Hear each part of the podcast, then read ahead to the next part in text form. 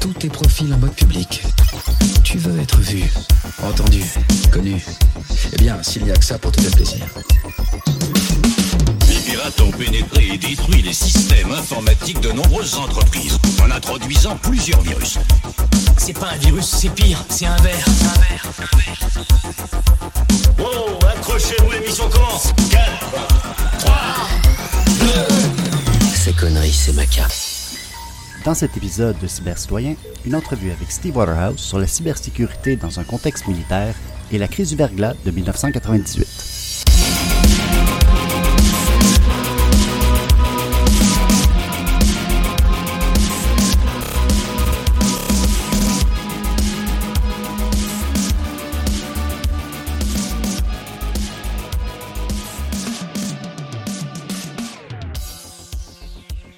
Y a bien longtemps, j'ai fait un bref passage dans les forces armées canadiennes comme réserviste. Ça, c'était avant d'entrer en médecine, et je me demandais à ce moment-là si je voulais m'enrôler pour me faire payer mes études. J'ai fait un premier cours d'élève officier à Valcartier, et je suis ensuite allé faire exploser des trucs et me faire crier après en Colombie-Britannique, avant d'en arriver à la conclusion que je n'étais pas vraiment fait pour être militaire. Ça fait un bout, mais je dois vous avouer que je n'ai pas vu ben ben d'ordinateur pendant mon court passage par l'armée. J'étais donc curieux de savoir comment on en vient à faire une carrière en cybersécurité dans les forces armées canadiennes. Ben, dans les forces aujourd'hui modernes, c'est plus facile parce qu'il y a un métier propre euh, à ce qu'il y ait des opérateurs euh, en cyberdéfense et même en, opération offensive. Mais quand j'ai débuté en 1995, le- l'Internet était très... euh, dans ses premiers balbutiements, disons- disons-le comme ça. Euh, alors, quand j'étais déployé au Moyen-Orient en 92, je faisais pas d'informatique, mais j'avais toujours cet intérêt de longue date, puis c'était encore l'Internet commuté dans le temps. Les premières pages web commençaient à prendre effet un peu partout, puis dans le Moyen-Orient, ce que j'étais, c'était quasi méconnu, encore une fois. Donc, Steve Waterhouse a un CV bien garni. Il est administrateur du système et officier en sécurité des systèmes d'information pour les Forces armées canadiennes. Il est chargé de cours à l'Université de Sherbrooke, chroniqueur régulier dans les médias et a récemment été sous-ministre adjoint à la sécurité de l'information gouvernementale et à la cybersécurité. par intérêt, j'ai toujours resté là-dedans. J'ai fait des études à TECA, des études collégiales euh, en technologie des systèmes ordinés. Euh, puis après coup, ben, dans l'armée, jusqu'en 95, je veux dire, je faisais de l'infanterie. J'ai été enseigné justement de phase 2 d'officier à Gagetown, au Nouveau-Brunswick. Donc, quand je reviens à 95, euh, ben, l'opération Steamroller partait dans la force terrestre pour installer le courrier électronique qui remplacerait progressivement le mémorandum en trois copies. Euh, c'est donc dans cette optique-là qu'il n'y a pas de métier de développer, mais la technologie, elle, là, était rentrée. Il y a une décision qui avait été prise en 94-93 et que ça fallait qu'il y ait des, donc d'administration pour ces réseaux-là. Donc, il a envoyé euh, ce qu'on appelle donc euh, un message général à toutes les forces, un Can Forden, qui disait euh, tous ceux et celles qui ont des habiletés, des connaissances, des je ne peux pas dire le mot certification parce que c'était pas connu dans ce temps-là, ben ben, ben appliquez votre nom puis vous allez faire de la gestion du réseau informatique. C'était aussi vague que ça. Fait que là, moi, le sergent d'infanterie, là, qui n'a aucun rapport avec un métier technique normalement dans l'armée, je le vais à main parce que, encore là, d'intérêt et surtout, ben, je les avais connaissances parce que je les ai travaillées. Alors, ni un ni deux, j'ai pu rentrer là. J'étais euh, l'assistant gérant de réseau au quartier général du secteur de l'Est. Ça, c'est le secteur qui est le Québec au complet. Un réseau de 250 personnes, mais quand même névralgique parce que tu as général commandant avec euh, la suite euh, qui gère au quotidien euh, l'évolution de- des trois brigades, l'escadre à Bagotville. Tout ça, c'est à tout mélanger ensemble pour que, justement, les forces au Québec soient bien utilisées l'application du courrier électronique, c'était pour ça. Je reviens là-dessus, Sam, parce que c'était vraiment révolutionnaire à ce moment-là. Et les gens prenaient conscience que, wow, en faisant euh, le mémo, au lieu de le taper et le retaper, parce que tu fais un draft, rappel- rappelons-nous les bonnes années du dactylo. Là, je dois avouer que je me rappelais plus vraiment c'était quoi un mémo. Mais rappelle-toi, Sam, quand il a fallu que tu dises que je quitte, ils t'ont sûrement fait remplir un mémorandum. Puis le mémorandum venait en trois copies, dans le sens que tu avais des copies carbone entre chaque, et là, il fallait que tu écrives l'entête, le sujet, le numéro de dossier, etc. Et après ça, la raison pourquoi que ta correspondance. Et quand tu as terminé, ben toi, tu t'en gardes une copie et les deux autres copies s'en vont au destinataire. Puis le destinataire, une fois qu'il a mis son commentaire, te renvoie la, la dernière copie. Tu sais, c'est un processus mécanique, administratif, euh, conventionnel, entre guillemets. OK, alors revenons à nos dactylos. Tu, euh, tu tapes ton draft au dactylo, tu corriges les fautes, tout ça, après ça, tu le retapes encore, puis après ça, tu l'envoies. Mais là, tout ça est fait à l'écran. Tu revises l'écran, tout ça, puis après tu scènes. C'est envoyé, tu as un accusé de réception, en un claquement de doigts, paf, c'est rendu, waouh, tout le monde est au courant. Et là, tu peux mettre un paquet de monde en destination par copie. Le courrier électronique amenait un peu euh, la possibilité de sortir ce carcan-là qui était très restrictif au côté messagerie officielle militaire. Fait que c'est de là que, waouh, OK, là, les façons de travailler changent fondamentalement pour après ça aussi dire, ben, attends un peu, là, on peut-tu travailler juste euh, des mémos, ou bien on peut travailler d'autres choses, euh, qu'est-ce qu'il y en est de la messagerie classifiée, du document classifié, comment est-ce qu'on travaille ça? Parce que dans ces années-là, on parle de la révolution du PC, l'éclatement du, euh, du Central Mainframe, donc l'ordinateur central. Et là, ben, si tu avais à traiter du matériel classifié, c'était avec un ordinateur sous un boîtier Tempest. Tempest, ça veut dire qu'il est à l'épreuve des, ou du moins, qui réduit l'émanation électromagnétique vers l'extérieur et aussi d'induire la machine d'un signal en provenance de l'extérieur. Mais ce sont des appareils qui sont très coûteux, voire cinq fois le prix normal d'un ordinateur. Alors, de plus en plus, dans les années qui ont suivi, euh, 95, tu sais, on en arrive au, fameux, où ce que je m'en vais avec le bug de l'an 2000, euh, est-ce que c'est nécessaire, autrement dit, l'évaluation du risque dit-elle qu'il y a un gros risque de venir impacter et l'émanation, parce que l'émanation, oui, peut venir du CPU, du RAM, etc., mais surtout venait des moniteurs. Rappelons-nous les moniteurs, les CRT, les, les- les- les moniteurs à tube, fait euh, un gros rayonnement électromagnétique. Autant le LCD moderne, d'un laptop même, émet une signature électromagnétique qui peut être captée quand même à plusieurs centaines de mètres, voire kilomètres avec la bonne antenne, le bon équipement. Euh, ce qui fait en sorte, donc, pour travailler du matériel sensible à un certain niveau, c'était réputé que non, non, non, on continue avec la même affaire. Euh, du matériel classique va être travaillé sur une machine dédiée, euh, en- dûment enregistrée, etc. Puis, tu sais, j'essaie pas juste de mettre d'en mettre beaucoup, mais c'est- la complexité et la dualité de comprendre, Ouais, ça sert à rien de payer cinq fois pour le PC qu'on peut avoir. On ne paiera pas euh, 10 000 piastres pour l'autre qu'on peut avoir à 2000. là, C'est quoi l'affaire? Puis il y avait tout ça. Là, qui puis ça se heurtait avec cette, cette évaluation des menaces et des risques par rapport à l'interception, par rapport à la fuite d'informations potentielles. Fait que de 95, par- euh, parlant de ça, euh, participe à euh, quelques opérations et après coup, il arrive euh, ici au Québec. Ben, on a eu le, le fameux verglas en 1998 qui a fait en sorte que ça aussi, ça a été révélateur. Comment est-ce qu'on arrive à euh, déplacer tout ça, ces éléments-là de télécommunication, euh, les circuits nécessaires, et tout ça, ça, a- été un autre éveil, pour qu'après ça, on déménage le fameux quartier général, et là, je me retrouve gérant du réseau métropolitain de Montréal, ce qui veut dire 25 sites, 5 quartiers généraux décisionnels, 5400 u- usagers en même temps. Et tout ça, là, on arrive en 98-99, le bug de l'an 2000. Le fameux bug de l'an 2000. Est-ce qu'on s'est énervé pour rien? Ou est-ce que c'est justement parce que beaucoup de gens ont travaillé vraiment très fort qu'il ne s'est rien passé de majeur? On va y revenir. C'est un sujet assez intéressant qu'on considère qu'il mériterait un épisode à lui tout seul. Fait que, ceci dit, fini, puis après ça, j'ai pu euh, j'ai été allé euh, euh, rebâtir le Collège militaire royal à Saint-Jean euh, pour euh, redonner euh, des moyens modernes à l'enseignement qui se donnait là, et qui se donne toujours là d'ailleurs, dont le collège a repris ses lettres de noblesse en 2006. euh, puis dernier projet que j'ai fait en quittant en 2009, c'était d'installer une fibre optique entre la mégastructure et le Collège militaire à Saint-Jean, déploiement de 6 km. Mais que c'était encore là une autre affaire révolutionnaire. Puis ça, ça me fait, ça me fait toujours rire encore ce jour quand j'en parle parce que les gens de projet croyaient pas. Eux autres, tu sais, les boîtes de projet dans un gouvernement, ça travaille vraiment à l'abri de qu'est-ce qui se passe dans le vrai monde. Fait que là, eux autres, quand je leur ai présenté l'idée, parce que je fais mes, mes due diligence avec les gens que j'ai en avant de moi, je leur explique le projet, tout ça. Bah non, regarde, euh, fais pas ça, ça va coûter trop cher, puis de toute façon, ça passera pas, tu n'auras pas les autorisations de passer dans les poteaux, parce que c'est vraiment ça le problème. Puis après ça, faisant les devoirs, etc., j'ai présenté le plan à mon commandement, il expliquant toute l'histoire, puis bang, on a pu le faire. Puis ça a sauvé 12 millions en 10 ans à l'élément de défense là, pour faire cette connectivité. Là, écoute, ça coûtait 4800 pièces de T1. T1, c'est une ligne euh, numérique euh, de 1.544 mégabits par seconde, puis on en avait 4 fois. Et pour 6 mégabits, ça coûtait 4800 pièces par mois. Là, j'ai dit, mais, tu sais, en 2008, voyons donc, ça, ça se peut pas, là. Ça se peut pas. Fait c'est pour ça que ça m'a drivé, excusez, ça m'a motivé à aller euh, moduler ce projet-là pour être en mesure d'avoir justement 12 paires de fibres qui passent à travers la ville. Puis au moment où c'est installé, c'était des transceivers, excusez, des transmetteurs à 1 gigabit. Là, on est rendu à des 100 gigabits par seconde. Fait que money dans le sens que l'avenir, là, c'est pas grave parce que la, capitalisation, le retour sur l'investissement, ça je cherchais, fait en sorte que pour le restant des, de, vie utile que pourra avoir cette infrastructure-là, on va aller dans le terabit par seconde assez vite, puis ça va utiliser les mêmes fibres optiques pour le même prix qui a été installé plus bas. Comme Steve Waterhouse a travaillé en cybersécurité tant au militaire qu'au civil, j'étais curieux de savoir si la culture de sécurité était différente. La culture de la sécurité, elle est déjà intrinsèque par chaque individu dû à la nature du métier.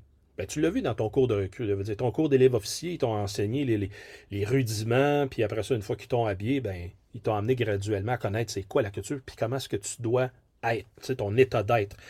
Puis plus tard, quand tu fais tes cours de métier, etc., ben, la sécurité de, par rapport à l'utilisation des outils, je veux dire, c'est des outils mortels on ne se cachera pas, on va le dire. Peu importe ce que tu utilises, que ce soit.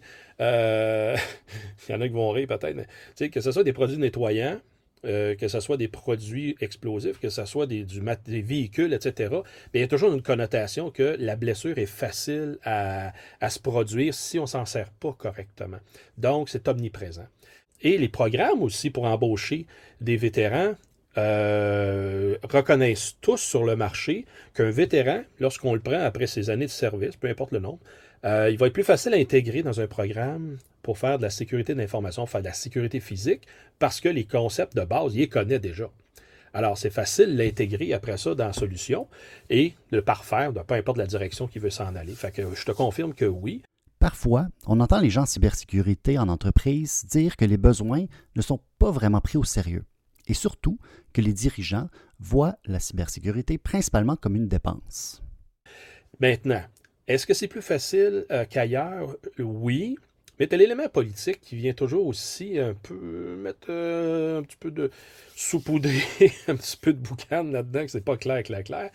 Euh, fait que tant, que c'est pas pour tout le monde accepte et voit la même chose, c'est là que ça devient pour n'importe qui une couche supplémentaire. Et tu l'as bien dit tantôt, ça devient, semble, un élément de dépense. c'est pour ça qu'on retrouve le rôle de, de ciseaux, de, sécurité de l'information, euh, sous exemple une branche de la finance. Parce que c'est une bébite que personne maîtrise, puis que c'est une patate chaude, puis ah, c'est un centre de coût, un, centre de dépense, on va mettre ça dans les finances. Bang. C'est comme ça que les autres, ils le voient et qu'ils sont capables de garder le contrôle en quelque part parce qu'ils voient toujours le terme cybersécurité égale dépense et euh, parce qu'il ne s'est rien passé encore une fois, euh, ben, c'était une dépense inutile l'an passé, on va couper ça parce qu'on a trop mis d'argent, il n'y a rien arrivé. Ben ouais, mais Caroline, la, prévention, c'est toujours ça l'enjeu. On ne se cachera pas que l'armée a probablement des informations qu'elle ne veut pas divulguer au premier venu. Est-ce que l'évaluation qu'elle fait des risques et des menaces quand elle utilise une technologie ou une façon de procéder est la même que celle qu'on va faire dans une entreprise? Bien, c'est les mêmes principes, Sam, euh, à, la base. Une évaluation des menaces et des risques, c'est à tout le monde. Même au niveau personnel, on devrait se poser la question. Si j'utilise un appareil de type laptop, euh, téléphone intelligent, tablette, je l'utilise pour faire quoi? Euh, pour travailler de l'information qui est-elle sensible? Est-ce qu'elle peut me faire, me créer une compromission à mon intégrité personnelle, à ma réputation euh, à la base? Et si jamais je l'envoie à mauvaise destination, ça peut-tu me mettre dans l'embarras? Donc, ça, c'est des éléments fondamentaux. La grosse différence entre secret défense versus secret industriel, ben, c'est que s'il y a compromission de, de, renseignements classifiés euh, d'un niveau secret ou très secret, il y a trois niveaux, c'est confidentiel, secret, très secret. Puis après ça, au-delà de très secret, il y a toutes sortes de, lettres et d'acronymes selon les fonctions très spécifiques, que ça peut être juste pour tes yeux seulement, pour les cinq pays, Canada, US seulement, euh, ça peut être juste pour de l'interception électronique. il y a plusieurs, plusieurs amendements comme ça. Mais si on en reste à l'essentiel, c'est que si une information est réputée très secrète, ça veut dire qu'elle peut causer un préjudice extrêmement grave à l'intérêt national. Donc, pour ce faire, il y a toute une panoplie de méthodes d'outils à prendre en considération et surtout le personnel qui peut voir cette information-là est au besoin de savoir seulement. C'est pas parce que euh, tu l'as ta cote euh, de très secret, tu peux le voir. Non, non. Le need to know, le besoin de savoir est, réduit au minimum. C'est des gens qui ont passé à travers un processus rigoureux d'enquête qui est valide cinq ans, qui peuvent travailler avec l'information sur des moyens que euh, le Centre de sécurité des télécommunications, le CST, étant l'autorité technique au pays, peut protéger comme information. Et voici la prescription, comment le protéger. C'est pas juste en utilisant HTTPS, tu vas être capable de le faire. HTTPS, tu peux briser la communication puis regarder le contenu à l'intérieur en passant. Ceux et qui ne savent pas, ça se fait, je l'ai installé pendant je sais pas combien d'années, que euh, une communication HTTPS, elle est réputée pour protéger de l'information de niveau protégé A ou B. J'y arrive à la définition de ceux-là.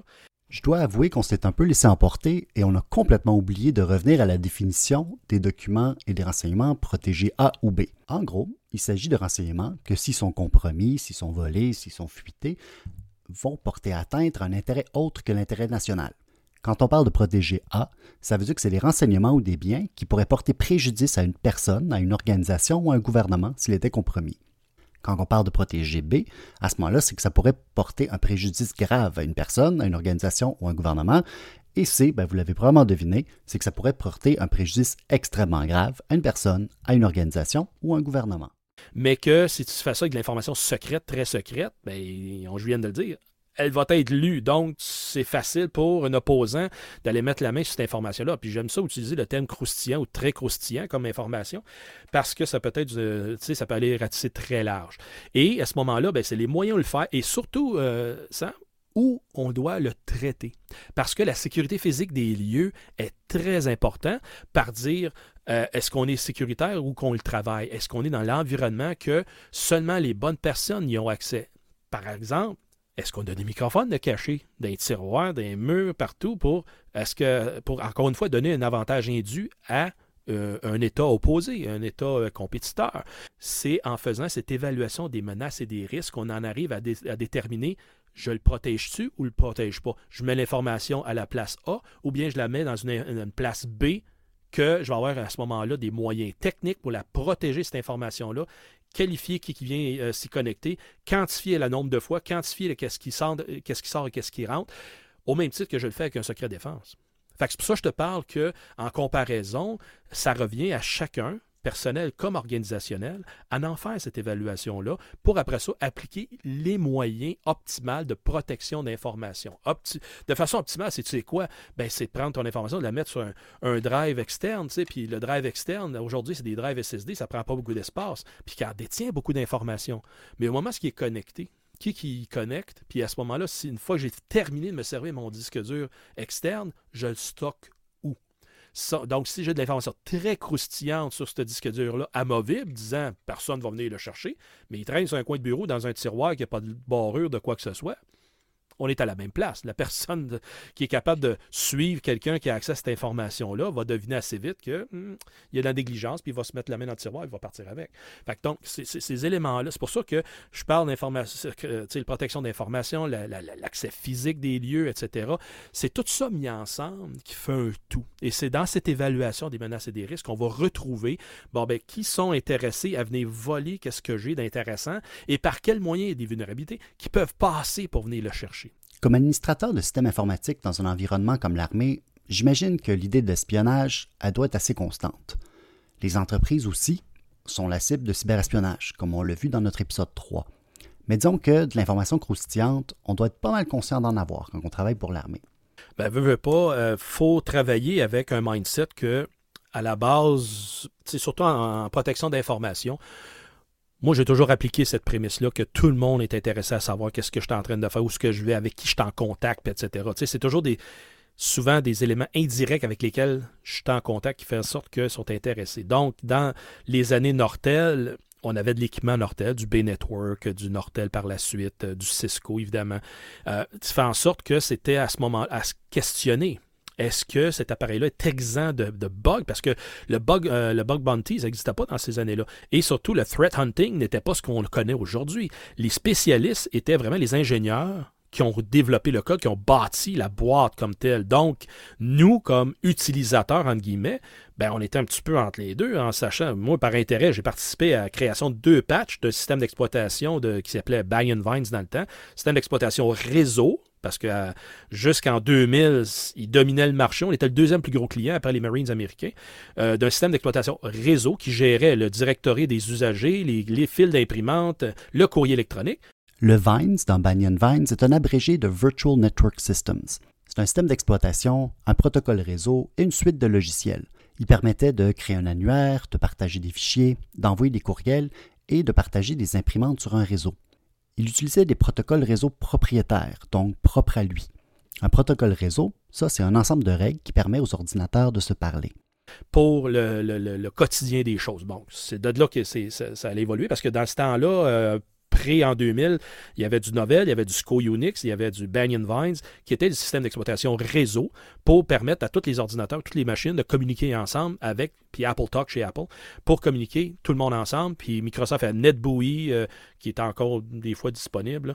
Euh, mais tout ça, tout ça, pour dire, c'était une façon de travailler. Il y avait des niches très, très, très spécifiques. Alors que plus tard en 2000, au-delà de l'an 2000, ça a été vraiment des, du TCP/IP normalisé, là, puis comme on le connaît aujourd'hui. TCP/IP, ça c'est l'acronyme de deux protocoles qui sont utilisés ensemble pour communiquer sur l'Internet. Quand vous envoyez des courriels, si vous utilisez votre furteur pour aller visiter un site web, tout ça utilise les protocoles TCP/IP à notre niveau, euh, moi j'étais à un niveau non pas national, j'étais à un niveau quand même régional. Euh, on avait de l'information pour dire Hey, soyez attentifs, euh, portez attention. Puis ça commençait. Puis j'ai travailler avec les, gens du renseignement parce que c'était pas connu la menace cyber, puis ça pas appelé cyber dans le temps. Hein. Les, premiers cours que j'ai faits avec l'Université de Winnipeg, ça s'appelait Information Assurance, et c'est un terme qui venait du NSA aux États-Unis, et qui permettait à ce moment-là de dire, hey, on, met en place des concepts, des façons de faire pour protéger l'information. Fait que j'ai enseigné un certificat de l'Université de Winnipeg de 2003, 4 et 5 pour former justement des officiers de sécurité informatique à comprendre, un, la menace, comprendre le contexte, et à ce moment-là, voir où sont les vulnérabilités. Fait que ça partait de là.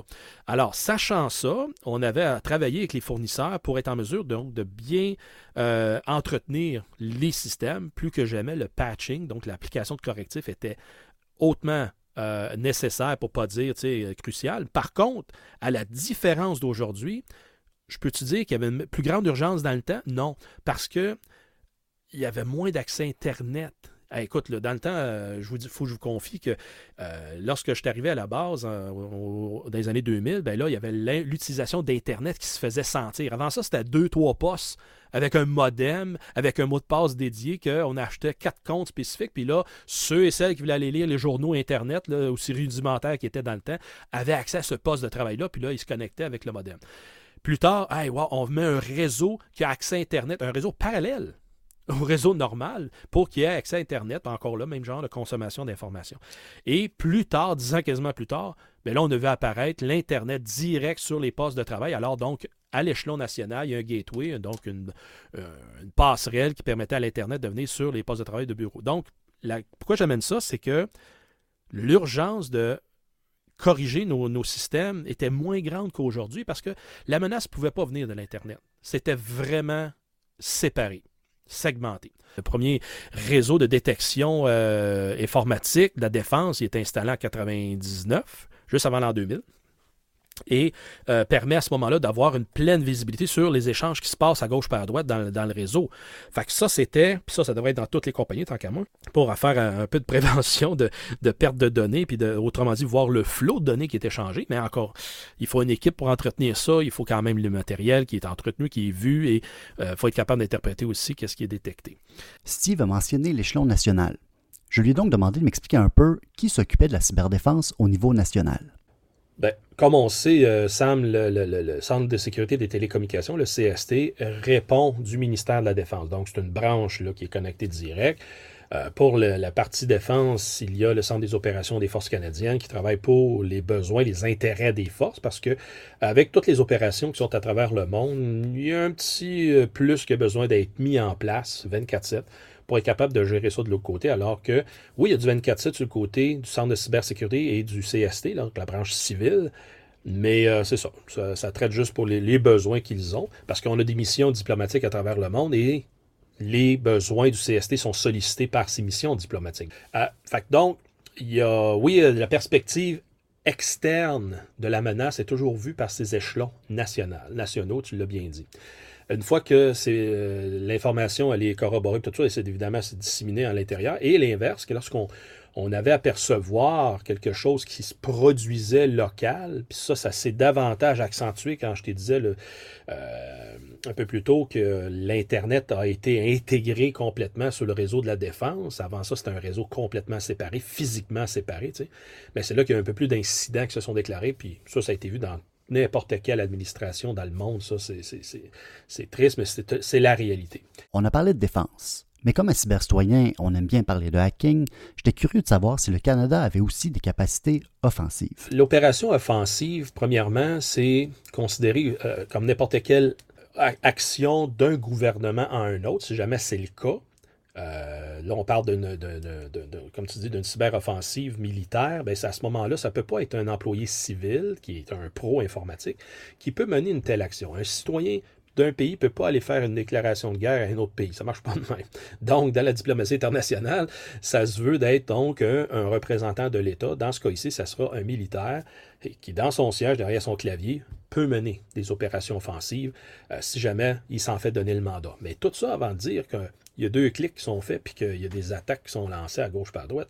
Il y a tout un processus légal, il y a tout un processus aussi politique qui est engagé à faire cette analyse avant de dire que, en pesant sur le, sur le bouton, on le fait puis euh, on s'en lave les mains.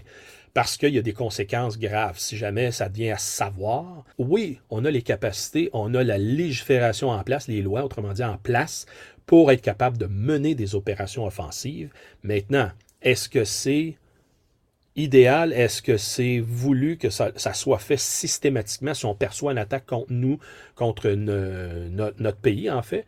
La réponse est non, mais il y a toute cette mesure-là, cette analyse qui doit être faite que j'ai décrit, euh, qui va mener peut-être à la conclusion que oui, on va le faire, puis on sait qu'on anticipe qu'est-ce que ça va faire comme conséquence. Fait que c'est pas c'est pas chose facile.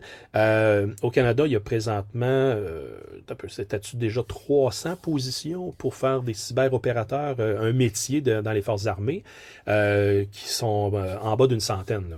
Fait que, tu sais, c'est pas que chez les Américains, le TAO, euh, NSA, eux autres, euh, Tailored Access Operations, donc les opérations vraiment euh, clandestines, sont au-dessus de 5000. Euh, en Chine, ils opèrent euh, les, les, cyberopérations, les autres, ils opèrent avec une centaine de mille d'opérateurs. C'est disproportionné la façon que les autres sont rangés à l'autre bout. Puis les, Russes, ils en ont aussi, eux autres, des, des, milliers de personnes qui sont consacrées à faire des opérations d'information, donc avec des moyens informatiques. On voulait profiter de la présence de Steve pour nous parler de son expérience durant la crise du verglas de 1998. Ça s'en vient dans un instant. La crise du verglas de 1998.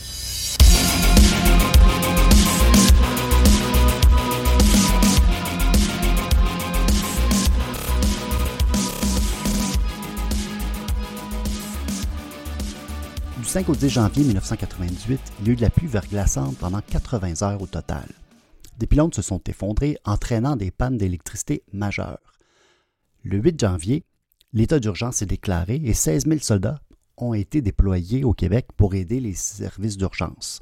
Le 10 janvier, c'est la moitié de la population du Québec qui se retrouve sans électricité. Durant cette période, près de 100 000 personnes ont dû se réfugier dans des centres d'hébergement temporaires. Il y a eu 28 morts, dont 4 d'hypothermie. Les dommages rapportés pendant cette période montent à peu près 6,4 milliards de dollars. Dans ce qu'on a appelé le triangle noir, le périmètre qui est bordé par les villes de Granby, Saint-Jean-sur-Richelieu et Saint-Hyacinthe, la panne va durer cinq semaines.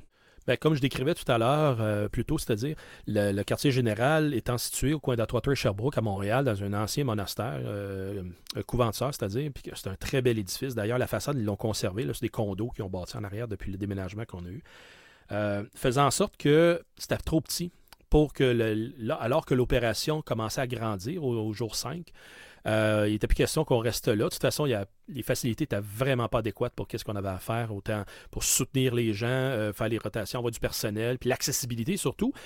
Et à ce moment-là, on arrivait justement dans la situation que Montréal était pour perdre aussi son alimentation en eau.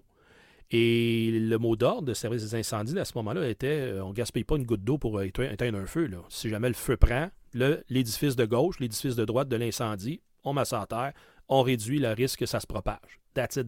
Les pelles étaient calées pour ça. Et ça, c'était la, notion.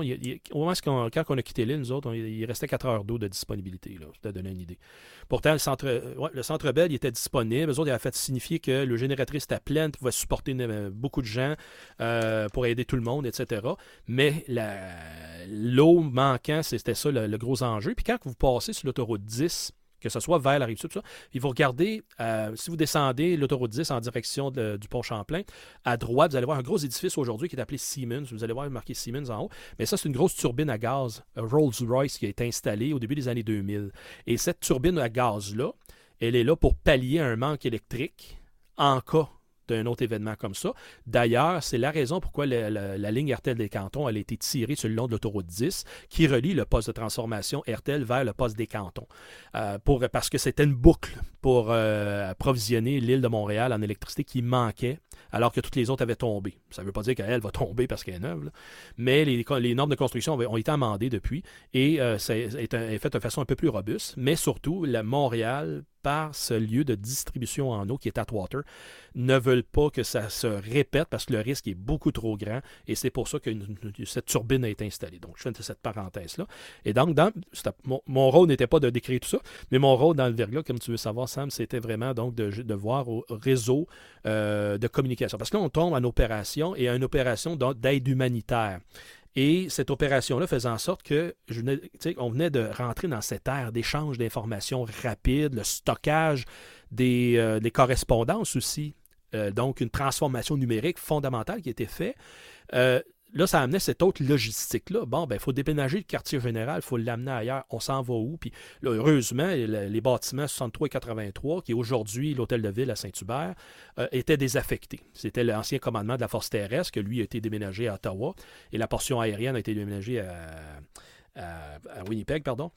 Ce qui fait en sorte que euh, ces bâtiments-là étaient disponibles. Et c'était parfait pour qu'est-ce qu'on avait à euh, desservir, parce que le quartier général veut dire multiplié par 6 le nombre de personnes qui faisaient de l'interaction à travers de ça, dans la planification et l'exécution des plans, euh, ce qui était donc euh, parfait. Et donc, mon, mon rôle, c'était d'amener ce réseau-là, le fermer pendant qu'on se déplaçait, et après ça, le remettre en opération pour que les dirigeants, surtout le général commandant, le général Foran à ce moment-là, euh, avaient tous les éléments en main pour prendre les meilleures décisions possibles avec toute l'information qui circulait à gauche par à droite. Puis il faut se rappeler aussi, on était en 98, l'Internet n'est pas très rapide, la, la téléphonie cellulaire est très basique. Quand je parle très basique, là, c'est 2G, 3G, ça commençait. Ce qui veut dire que c'était la communication surtout analogue et qui faisait en sorte que personne n'avait de tablette, personne n'avait un téléphone intelligent pour dire qu'il y avait cette autre interaction-là qui était possible. Alors, ça, c'était l'utilisation du cellulaire était un complément parce que, oui, euh, à partout en Montérégie, chacune des montagnes était montée d'un répéteur de radio euh, pour les radios de l'armée qui faisait en sorte qu'il était donc un réseau parallèle autonome, mais en même temps, au fur et à mesure que l'opération avançait, on se rendait compte aussi sur le terrain qu'il y a des taux de donné qui tombaient noirs. Autrement dit, qu'il n'y avait plus rien, il n'y avait plus de signal. Comment on se fait? Après investigation, monde allait voler les génératrices des tours à cellulaire. Holy crap!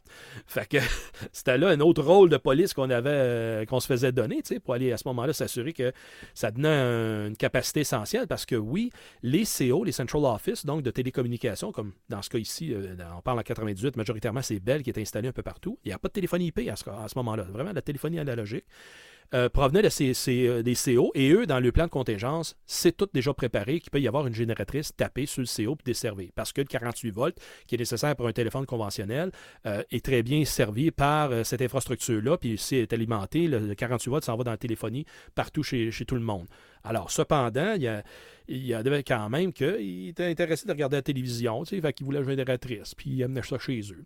Ceux et celles qui avaient encore là pas le câble, parce que le câble aussi était inaccessible, donc ça fallait une antenne aérienne, etc. Bon. Mais ça, c'est technologie du temps en 98. Euh, Ce qui faisait en sorte que, euh, donc, euh, après, une fois le, réseau installé tout fonctionnait, je veux dire, mon rôle était d'administrer ce réseau-là, puis de faire la logistique aussi, de voir est-ce que tout le monde a les bons outils pour travailler, autant, autant pour ma capacité du quartier général. Ça, c'est, je m'occupais de mon monde comme ça, parce que avec le paquet d'autres forces qui sont arrivées en provenance de Kingston, Petawawa, Valcartier, euh, faisant en sorte que là, il y avait beaucoup de gens à la même tâche, chacun, donc, on, s'est réparti les choses. Mais ça, c'était la partie très importante. Mais en parallèle à ça, Sam, il faut que je te confie, puis Catherine, être un aidant sinistré amène un autre fardeau aussi. Alors, à la maison, là, il y avait la maman de ma, de ma fille qui était enceinte, qui n'était pas euh, déplaçable, elle ne se sentait pas bien.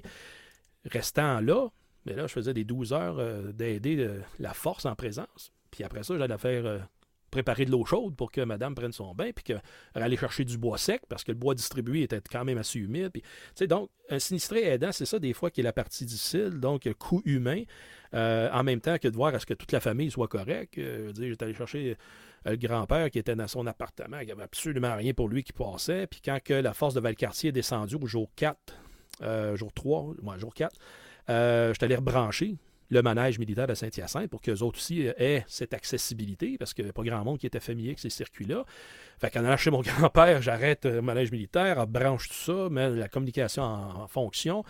Euh, c'est des éléments comme ça en parallèle qui se sont faits, puis je suis pas seul, je veux dire, il y en a plusieurs comme moi qui on a servi quand même, qu'est-ce qu'on avait à servir, parce que c'était ça notre rôle comme militaire, mais en même temps, il fallait s'occuper des nôtres, de la famille, ceux et celles qui pouvaient partir, donc aller en centre d'hébergement, tant mieux, mais il y en a d'autres qui ne pouvaient pas, et donc euh, d'en prendre soin à la maison. Euh, puis on était chanceux, Sam et Catherine, dans cette, euh, opération-là. Il n'y a, pas grand monde qui sont morts parce qu'il n'a pas fait froid. Il y a eu quand même deux journées froides en bas de moins 20. puis C'est là qu'il y a eu beaucoup d'empoisonnement par monoxyde de carbone. Mais la, majorité des gens, tout le monde s'est organisé, puis ça a été bien, euh, fondamentalement parlant. Puis en passant, j'en parle avec émotion parce que ça fait le 25e anniversaire euh, que c'est arrivé, euh, cet événement-là naturel.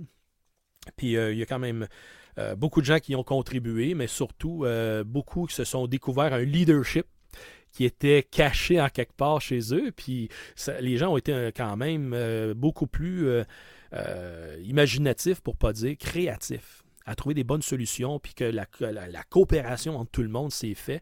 Et ça, c'est un chapeau, tu sais, c'est euh, une félicitation qu'il faut donner à tout le monde, une tape dans le dos, parce que justement, si ça leur se reproduire aujourd'hui, ça sera certainement pas de la même façon que ça va se, régler, parce que euh, la société d'aujourd'hui, elle a évolué d'une autre façon, puis euh, avec les technologies modernes que l'on a, euh, vient en sorte que, ben, on l'a vécu il y a deux ans, avec une fameuse pandémie, ça a l'air qu'il y a eu euh, dans le coin.